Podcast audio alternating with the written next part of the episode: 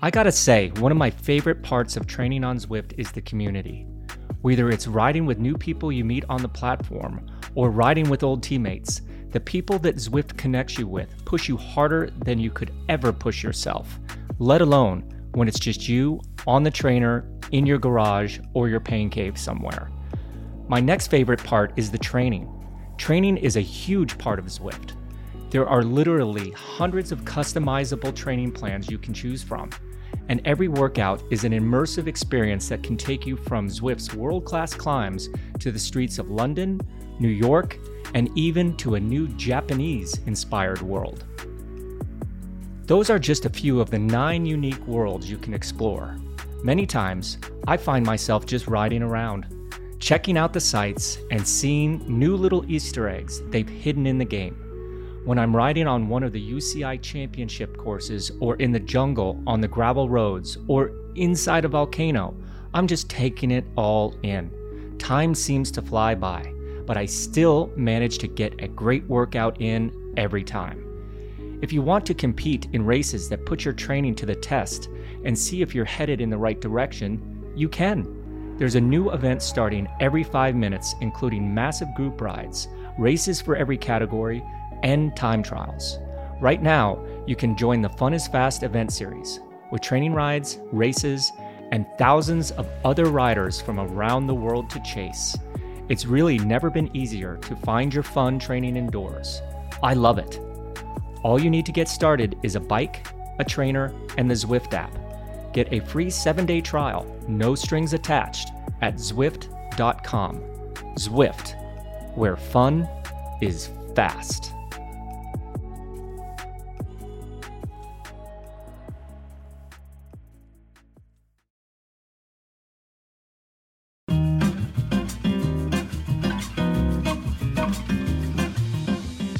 Hello, everyone, and welcome back to another episode of Bobby and Jens. My name is Bobby Julich, and on the other side of the Atlantic, somewhere in Germany, Jens Voigt. Jens, what's new at the zoo? Well, um, all the zoos animals are still in their cages, so to speak. So all kids living still in the house. So that nothing has changed there. But I went to England, to uh, Great Britain, so to speak, um, over the weekend did something for track bikes on Thursday and Friday, and then Saturday, Sunday, I had my own little charity event, um, a charity bike ride, Shutter Blacks in the New Forest, which is a lovely area where you have wild roaming horses, cattle, and uh, donkeys. Um, and with um, we we did it the eighth year or eight times, and with the donations of this year, we just made the 100,000 pounds in donations. So we're super happy and proud that we were able to collect over the eight years a total of uh, just 100,000 pounds for the Epilepsy Society in Great Britain. Because my friend Stuart Grace and me, we do it together for his daughter Amy. She suffers from epilepsy. So that's why we choose the Epilepsy Society as our charity partner. So it was a really, really good weekend, and we were blessed with great weather and even greater people. That's awesome. That's awesome. I uh, I had one heck of a weekend as well. Uh, I've gotten together with my buddies from high school since we graduated in 1990. So this year was basically our 30th anniversary because last year got canceled. We went up to Colorado. And I know how much you love wild animals. You're always asking about, did you see this? Did you see that? I was looking everywhere. I saw coyote. We saw bald eagles when we were out on the pontoon boat. Um, I just felt like, you know, gosh, I need to see a bear, and I'm going to text Yenzi and like film him because I know how much you like those wild animals. But we had a great time playing golf. A bunch of almost 50 year olds um, trying to act like we're 18 again. Um, as you can probably tell in my voice, I'm still a little moving a little slow, but uh, it was it was great. But uh, talking about great, we have the great, the one and only Andre Greipel as our interview today. A um, couple of really interesting things that we pulled out this interview. I mean, everyone knows him as the Gorilla, but he actually gave us a little inside scoop that he has another nickname. So sit back, relax, and listen to our interview with Andre Greipel.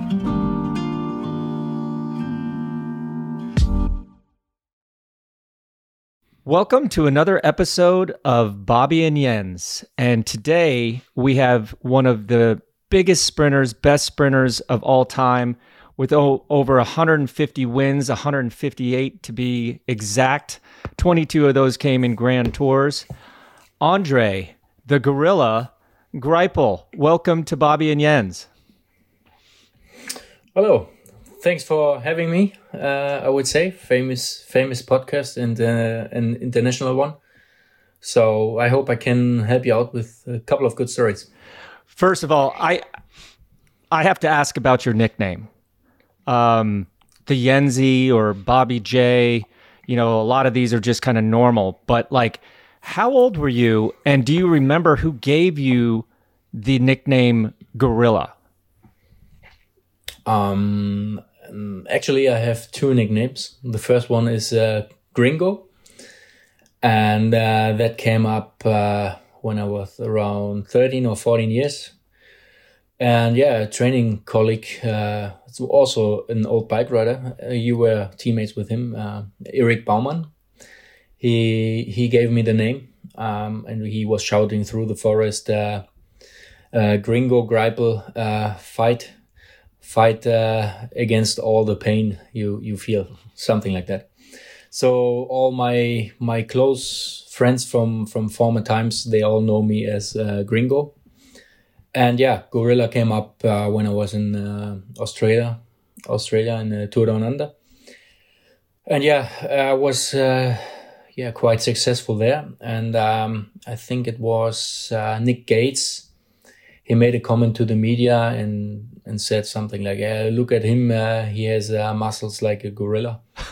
and yeah, from there on, uh, yeah, the newspaper wrote it down, and somehow, yeah, it kept close to my name, and uh, yeah, I also kind of uh, liked the the reputation I got from this this uh, nickname, as I could. I think that animal describes myself quite good, being a family man, and yeah, and on the bike I'm some somebody different and then uh, yeah the gorilla came out let's say. Do you still have some of these special painted bikes with your gorilla on there? You had it a few years I believe. A special paint job on the bike. You still have one of these bikes? Uh, actually I've got plenty of bikes. Um, so from every year I, I won something special to me. Uh, I kept the bike, um, of course, also with a Gorilla on. Uh, but yeah, the last uh, three years I haven't had a bike with a Gorilla on, but that's fine for me. Uh, it was always actually a quite uh, good marketing thing for for all the companies, uh, the bikes I was riding with. So yeah, I think they kind of liked it to to have a actually a, a, nice report in the in the newspaper with that paint job on. Well, before you were the gringo or the gorilla, tell us the story about how you got into cycling and was cycling the only sport or was it just um, did you have some other interests when you were young? Um, yeah, uh, the first bike I got, I think I was around three so from there on, the bike was always part of my uh, daily uh, uh, daily sports I've done. Uh, so uh, now everybody is playing on on their PlayStation or whatever.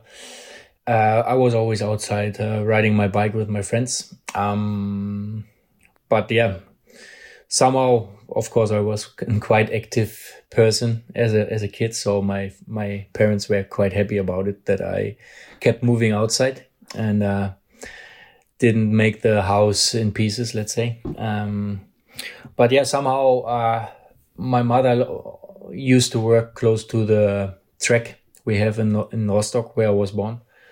And uh, a lot of times I passed this track, and uh, then once I said to my mother, uh, I would like to do that sport. Uh, so get me to the club, and I'm gonna try it out and so it happened. Uh, I was uh, ten when I started, and yeah, I got to know uh, uh Peter Sager was my first trainer, and as I started in, in in the autumn in October, cycling wasn't really purpose in that training period, but running was. So yeah, I had to run like uh, 2000 meter, so five times around the track. And I lapped all the other kids which were in the club and uh, were running. And so the trainer decided, okay, you can come back. And a week later, I could uh, make these kind of tests uh, they used to do in the, in East Germany. So you had to ride um, 1,000 meter on the track, and when you did that under two minutes, you were kind of in talent. So I think I managed to do it. And uh, from there on, I was a cyclist. Um, but of course, when you got a bit older and uh, your friends uh, they played football, um, yeah, yeah, girls came in, in in the life as well. It was not always uh, the nicest sport you could could have. Um, your friends did all something else. Then I also played a bit football with them. Um, and uh, yeah, until let's say I, I was playing under a different player license. Um, and yeah, then my friend and me, we went home after a match. We won 5 2. I, I made two goals. Um, but my parents didn't know about it that I was having a match. And uh, then my friend got asked from my from my father, and how was the match? Did you did you shoot a goal? And uh, he said no, but Andre did. He scored two goals. And then my father was like, okay, good. Uh, boy, it's your decision now. You're a cyclist or you're a football player. You have to decide. And yeah, I mean, I, I decided for cycling. So I think it was a good choice then. So when did you realize that you're a sprinter? No time trialer, no mountain climber. When did you realize? In your very first race already? Or when you were like 14 or 18? like to become like a, a pure typical sprinter? Um, I think Jens, you also know the tests we have done in the East East German uh, trainers. They always always did it. You had to make uh, kind of jumps. You had to sprint. Um, so actually, by doing one jump, you can see uh, if you have a fast, it's a fast uh, twitching muscle or a slow one. And um, that's my true. I did his jumps as well. It's just one jump, right? You stand on a line, exactly. you jump forward one step, yeah, and how far you go, you can see, nah, too slow his muscles or explosive exactly. muscles. Yes, exactly. I know, I know exactly the test. Yeah, and yeah, there immediately the trainers uh, knew that I have a fast twitching muscle, and uh, so I think he made the right choices to give me the right training programs and uh, triggered the right muscle types. Let's say. Um, but yeah, to real realize that I'm kind of fast was uh, when I was uh, six, 15 or 16. Then we did uh, uh the German championships on the track and uh, to warm up, we did always the 500 meters and some sprints on the track. And uh, I managed to get second in the 500 meters against all the sprinters. And then uh, the national coaches also said, okay, that guy needs to be a, a track sprinter.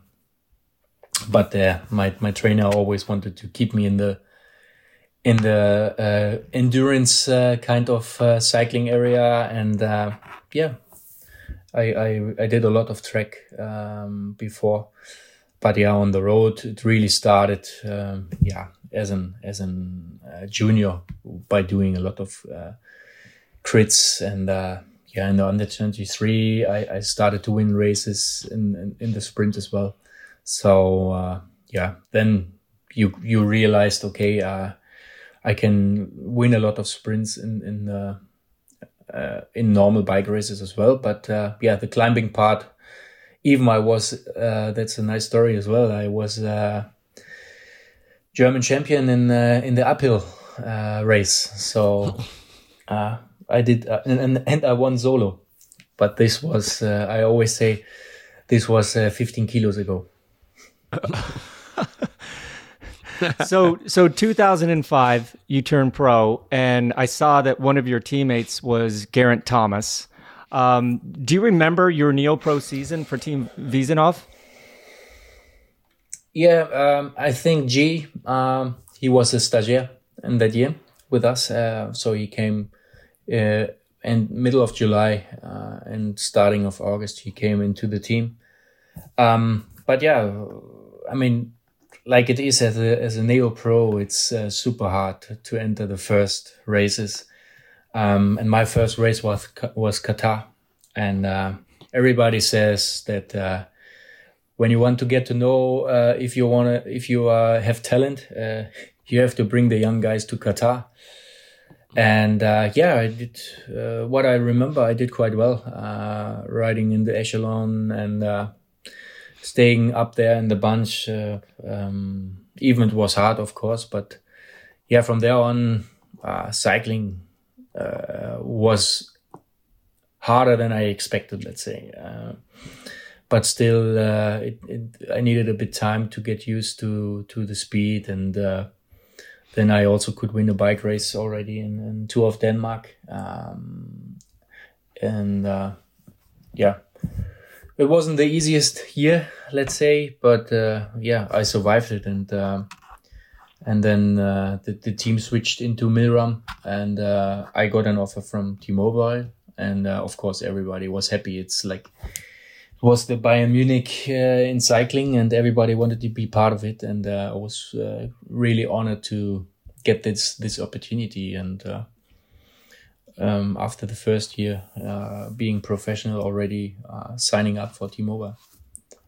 So you did more than one Tour de France, right? 11 uh, Tour de France, four times the Vuelta, seven times the Giro. And you talked about that cycling such a hard sport. Like, just, just tell me, fill me in, how does a sprinter feel before one of these killer mountain stages? And how do you feel in the middle? I mean, I was never the best climber, but I was always okay enough to be normally one group before the gruppetto. So it was hard for me but how, how do you feel? Are you desperate? You hate your sport? You hate your life? Do you call yourself an idiot? Or what is in your mind for like five hours of suffer and fear of not making the time cut? I, I really wanted to know how, how, how that goes inside your um, head. Yeah, of, of course, the worst thing always could happen is a direct uphill start. Uh, oh, yes. Especially in, in, in the grand tours when when everybody is just just uh, so so tense before that uphill start, and everybody wanted to be in the in the breakaway. But I mean, I could do what I want. I could make a warm up on the rollers, or I just uh, stay seated in the bus.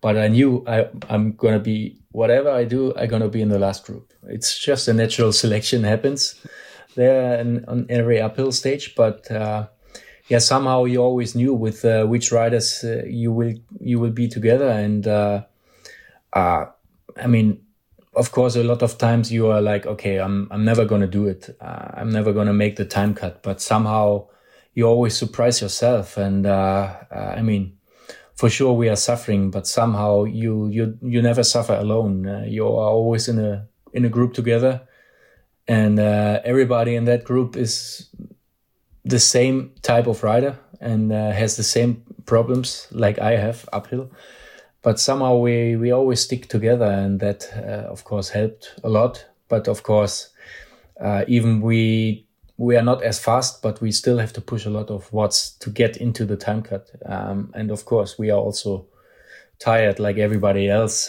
who who did this uh, these stages or these races. But I have to say I, I was never really afraid. Uh, I had always tons of respect uh, before I really special mountain day. Uh, but somehow, uh, when you had a shower, you always uh, tell yourself, okay, it wasn't so bad. So, uh, I mean, at the end, we are all lying ourselves. So, uh, and uh, this we we did every day all over again. So, just one more question to add to this: Is there camaraderie between? Did you ever exchange water bottles with, let's say? Um, Marcel Kittel or Cavendish or Elia Viviani in the Gruppetto, did you ever talk to each other or you still try to beat each other even though you're in the Gruppetto? Um, let's say uh, when I started cycling uh, as a pro and uh, to now, uh, the the cycling changed so much that uh, even there's no gruppetto existing anymore. So everybody knows how short the, the time cuts are calculated that even you know I got, it's gonna be so hard for me to get the time cut but you see an, another sprinter is in difficulties then you go a little bit harder. That he that he's not now nowadays it is like this. Uh, i mean i don't like it uh, but uh, everybody is doing it. And uh, so i always try to yeah look for the riders i know i can stay with uphill and then i try to stick to them um, but in the past of course it was much easier if you had a full gruppetto and everybody stick to each other but if there are problems with with other sprinters uh, for sure you always gave something if they haven't had a, a bottle or something.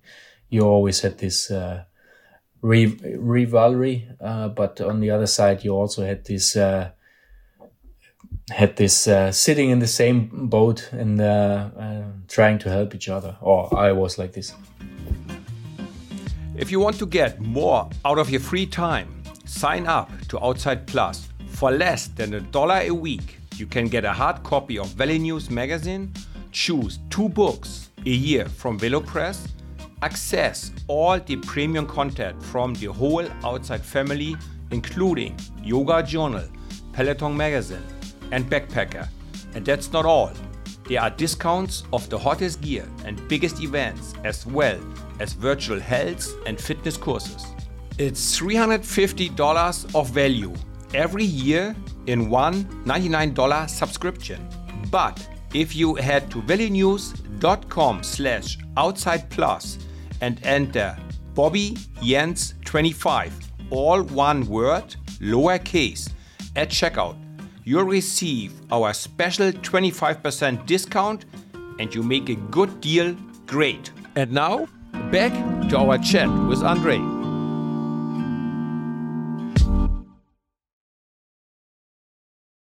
Well, let's go back a little bit to a good memory because um, I know there's a lot of tough memories in cycling, and gruppettos. Talking about gruppettos is probably not one of them.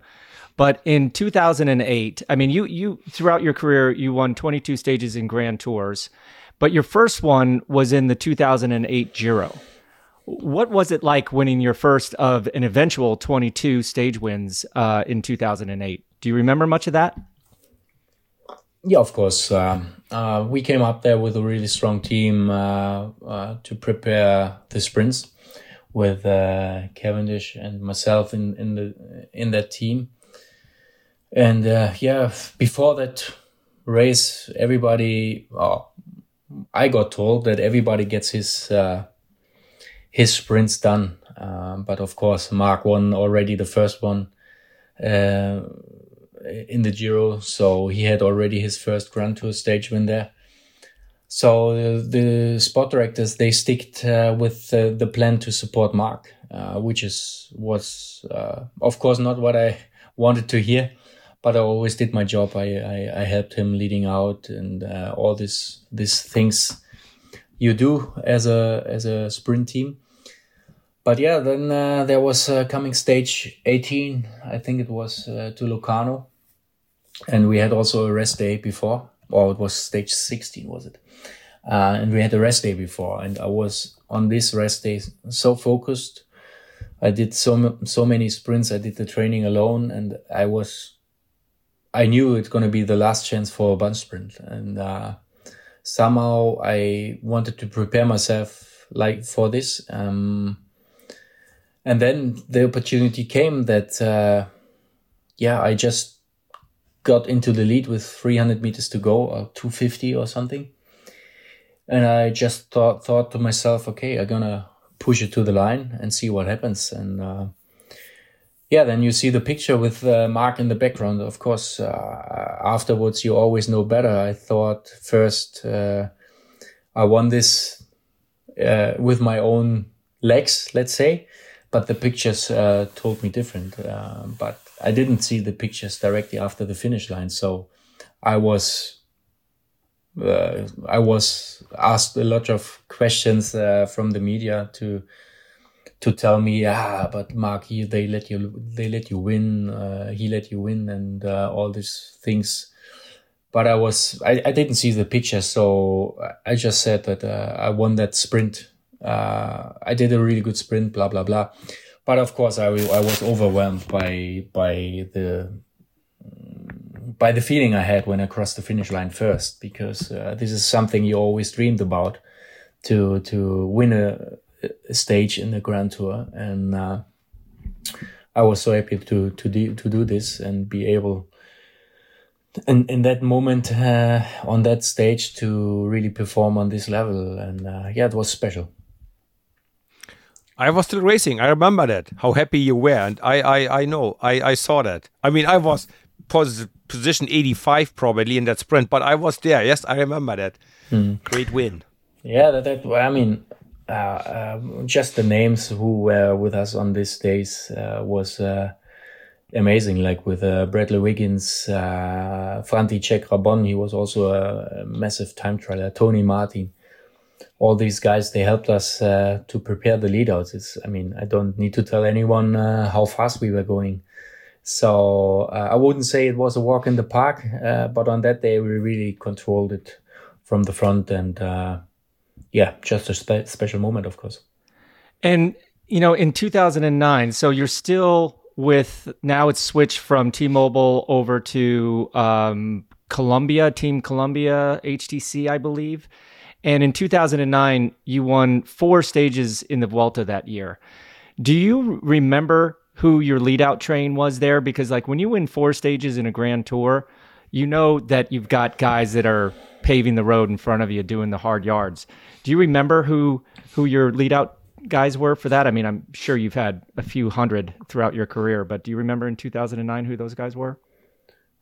Yeah, of course. Um, uh, it was uh, the last man was uh, Greg Henderson in front of me, and then I had uh, Sieberg, uh, Vicente Reynés, uh, František Rabon, Bert Grabsch was also in the team, um, and uh, yeah, then it gets gets difficult. But yeah, we were a really strong, strong, uh, strong team on that day or in this period.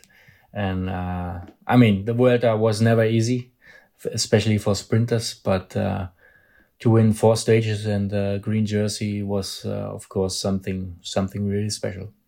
And um, well, winning four stages, you had this massive Tour de France where you won four or five stages that probably was one of the best years you ever had, right? You, I mean, you were the king of the world that yeah. year.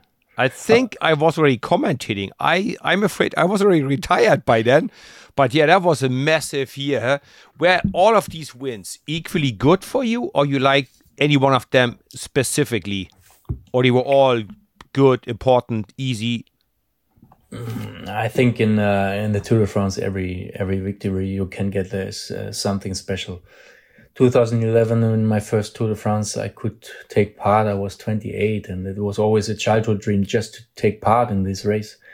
And I could manage to win a stage there. It was uh, just, just, um, uh, yeah, childhood dream come through. Uh, and, uh, of course it was special and I could, could manage to win every, uh, Tour de France I have done until 16. I won at least one stage, uh, but, 15 i could win four. And we just had five bunch sprints and uh, on the fifth one i was second. Uh, it was uh, yeah just just my year in, in that in that year. Uh, even i couldn't win the green jersey uh, on the on in this year. Uh, and i think peter he didn't even win one stage but i could win it could manage to do uh, four stage wins together with the team, uh, and I still couldn't manage to win the green jersey, which was, uh, of course, a side effect. Uh, but still, every stage win was uh, super special in this year. But 2011, um, I want to go back to that a little bit because you know you had always been on a team with multiple sprinters, with with Cavendish, um, Greg Henderson, you know, et cetera, et cetera. But you switched teams in 2011 to Omega Pharma Lotto and that's where you won your first of an eventual 11 tour stages. And the stage that you won, you finished ahead of your old teammate Cav, and I picked up on a little bit of maybe you know from that photo from the Giro or something like that. But like not only winning your first stage in a grand uh, in the Tour de France, but also beating your old teammate. Um, were you guys rivals or friends, or was that kind of like a "see, I told you so" sort of sort of victory?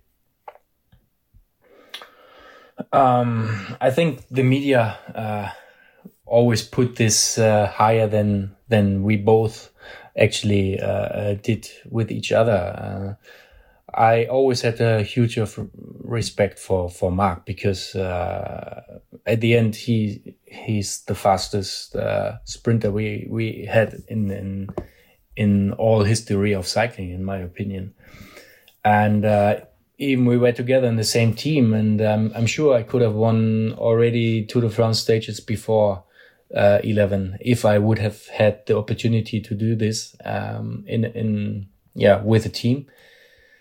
Yeah, but the sport directors always stick to Mark, which uh, wasn't always the best uh, thing for me. But on the other side, who who I mean, the victories they always uh, kept them in the in the right order and. Um, yeah, 11, I just wanted to prove myself that uh, I, I'm able to to win on on at the biggest race uh, of the world.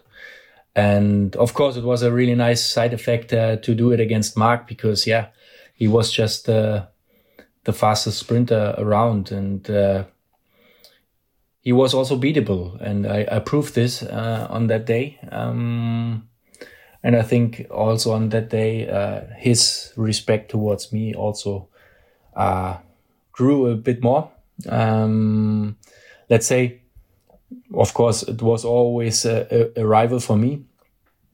But on the other side, it is uh, also a, a nice uh, rival uh, if you can compete and sprint always against the best. And um, uh, I'm happy that I, I was sometimes able to to beat him, even he was the fastest uh, around.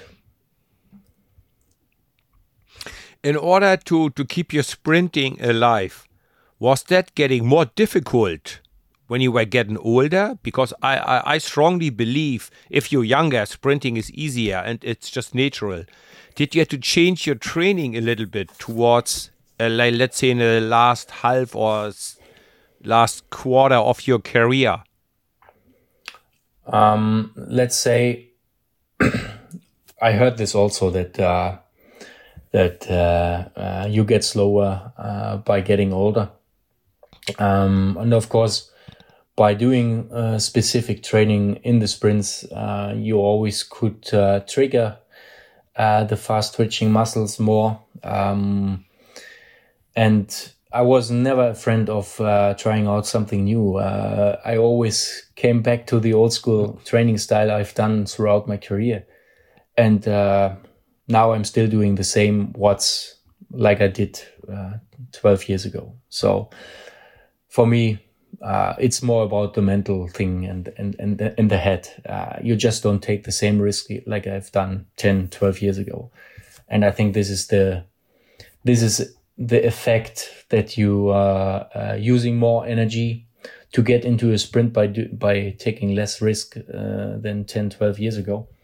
Um, but of course if you spend more energy before the sprint you are not having the same sprint anymore at the end. Uh, but yeah uh, i mean i just can can uh, can tell about the sprint uh, last sunday against Wout van Aert in the tour of britain uh, I think uh, I lost against the world champion 2021. I mean, I can sign it here now because I don't see anyone beating him. And uh, there I did one. I cannot do a more perfect sprint. I never did in all my career, but he just passed me uh, on the line, and I never got passed uh, from from so many riders when I did a perfect sprint. But last Sunday I did, and uh, yeah, it was the power output I had, I, I, I never did uh, like this in, in, in a Tour de France stage when I'm quite sure about it. Well, you had a pretty good sprint. Um, just one second, Bobby. A Tour of Germany. You know, you won the sprint. You know, rain, weather, punctures, crashes and uh, you had it all. And then you win the sprint and there's two idiots still out there. I was there and like no no. You know you did a very good sprint. Very little team support left because some people of you crashed abandoned the race. You fight your way through. You win the bunch kick against some really good names. And there's two people from the breakout here and i'm like no. I was so hoping for you to win that stage. But you yeah. did a very good sprint there. You were strong on that day yeah, but uh, that sprint is also a typical example by taking no risk anymore. Um, I remember, I mean, for, I understand all these young riders uh, because I was also young, uh, but they really fought for that last turn with uh, 1.2 to go or something. And uh, I just wasn't up to take that risk anymore. So I think I turned around 30th position, 1K to go and actually the sprint was was finished in that moment but uh, then somehow i i thought to myself like okay if i see one gap opening i just go. So i think i went with 400 meters to go and just sit down in in at one moment and uh, could gather some slipstream from from Degenkolb on that day.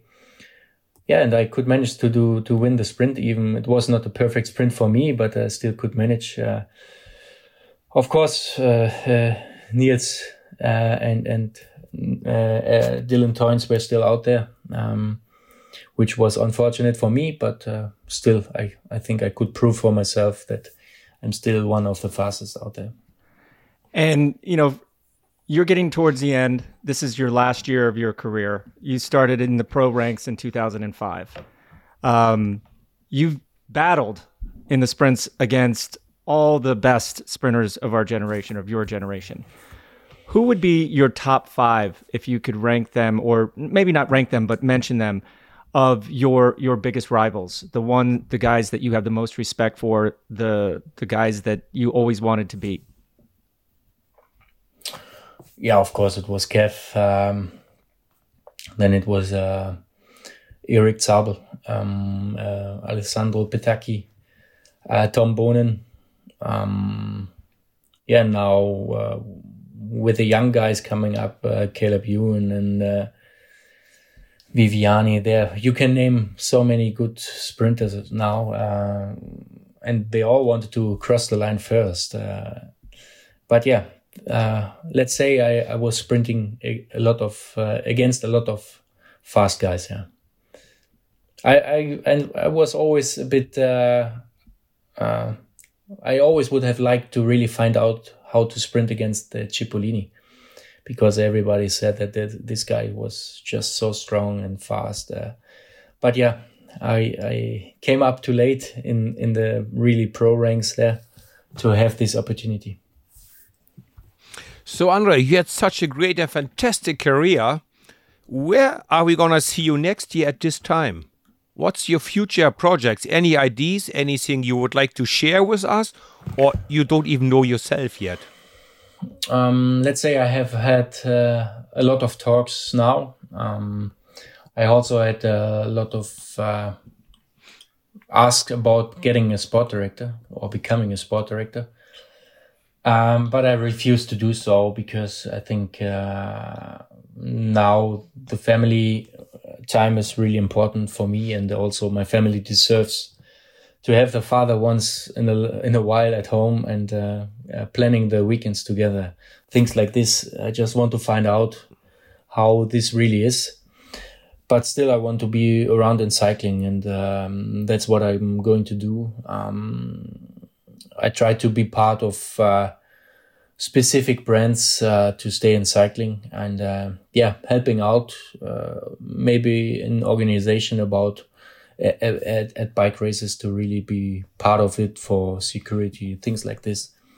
Uh, but of course, I also would really like to share my experience with, with younger cyclists and, uh, yeah, trying to, to, to teach those young guys, uh, not just looking at numbers, uh, that they also should follow their intuition a little bit. Uh, what what was so important for myself, and uh, I hope I get this opportunity opportunity to share these experiences with uh, young talents. Well, you took my last question away from me. I was going to ask what bit of information have you learned in the sport of cycling that you will um, pass on to that next generation? But let's change that up a little bit. What bit of cy- uh, cycling knowledge or what you've learned through all these years in the sport do you think is going to be a positive for you moving forward on the other side of the barriers? Like just in life in general? What do you that that one or two things that cycling has really taught you? Um, first of all, I I, I have to say something before because the the development of cycling, what you can see at the nowadays, is for me not the right uh, development uh, to get all these junior riders uh, becoming directly professionals and riding the biggest races we have. Uh, I, I, I never learned cycling in this way. We always got built up in a kind of uh, good good wise. Let's say that you are not burned out and you are not uh, fatigue uh, early. Um, but now all these young guys they they they're pushing so much what what I never did in my whole career. Um, but yeah, I don't see them really improving in in their in their cycling career that much like we could improve in, in, in our careers. So I think the trend isn't isn't good. What uh, what is happening there, and uh, the, I think, in my opinion, also the UCI should should go against it. And uh, at the end, they destroy their own under twenty three, uh, yeah, rank, uh, racing. Um, and um, this is just not correct in my opinion. And uh, hopefully, it's going to change somehow because I won't see uh, in 15 years uh, any 35 year old uh, professionals anymore because uh, they're going to be all burned out. And that's my opinion. So, uh, and then the other thing uh, when I come back to your question is that for me, the cycling changed that much. to be really professional, you really have to follow up everything. You have to wait your your uh, your meals. Uh, you have to sleep uh, all the hours uh, what the trainers are telling you. You have to go in high altitude, um, and actually they are living in in altitude. Uh, plus, yeah, family life isn't isn't there anymore because yeah they are just always on the road. Um, and they are just following up uh, intervals and uh, they are following up numbers and all this kind of stuff, which my opinion makes the head really fatigue. I mean, you need to be fresh when you get into the races. Um, and that was so important for me to really follow my intuition. Uh, and uh, when I saw that I have uh, specific intervals on, and uh, I, I always gave myself one hour of time in in a by in a training ride, and then I made the decision if I'm to do the intervals or I just don't do them. And um, I was always quite correct to follow this intuition and uh, made, make the right choices uh, by sometimes not doing these hard intervals and uh, uh, but taking it more into account that I want to be more fresh. And sometimes a five, six hour ride just just cruising around is uh, so good for the health and uh, for for the heart and for your health and uh, also for for your endurance and um, it makes made always me uh, mental more strong by doing these longer rides without intervals and uh, yeah that helped me always a lot and for me this was always uh, uh, yoga on the bike let's say it was uh, my own way to recover myself so andre do we gonna have the chance to see a racing this year one more time? And where would that be? As a last uh, question here. Yeah, I'm gonna do two more races, and I can tell you I counted them back every every day. I counted every race. Um, and I'm gonna do Frankfurt, um, which gonna be this weekend, and uh, the third of October gonna be my last race in Münster, and uh, it's on in ho- on home crowds uh, in front of home crowds. And uh, yeah, hopefully I get safe through the races and uh, yeah, put my my numbers away from my jersey because I won't put my nail my bike on the nail because I'm go- gonna continue to to ride my bike because uh, I love it. Fantastic. I'm going to see you Sunday in Frankfurt Eschborn because I'm going to be there as well with my children's motivation program, Kinder Joy of Moving. So hopefully, I keep my fingers crossed that you make it safe and hopefully a podium spot for you. Andre, I'm looking forward to see you there. I want to say thanks for a million times that you were our guest today. It was a fantastic talk. And yeah, I wish you all the luck for the last two races on home turf and for the future. Thanks again for being our guest, Andre it was great to talk to you. Yeah, thanks, guys. Uh, it was really a pleasure. Um, wish you good of luck, uh, lots of luck in the future with your podcast, and uh, see you around because uh, the cycling world is so small anyway. For sure. Good. The other side thanks, of the guys. barriers is not as bad as it sounds. no, for sure not. For sure. Take not. care, Andre. Well, that's all the time we have for this week, folks. Huge thanks to Andre Greipel for being our guest. Thanks a million for listening to our podcast. Please give us a five star review and share us with your friends. This show was a VeloNews production in association with Shocked Giraffe. The producer was Mark Payne, and this episode was edited by Tim Mossa. And please follow us on Twitter and Instagram at Bobby and Jens and share your cycling stories with us.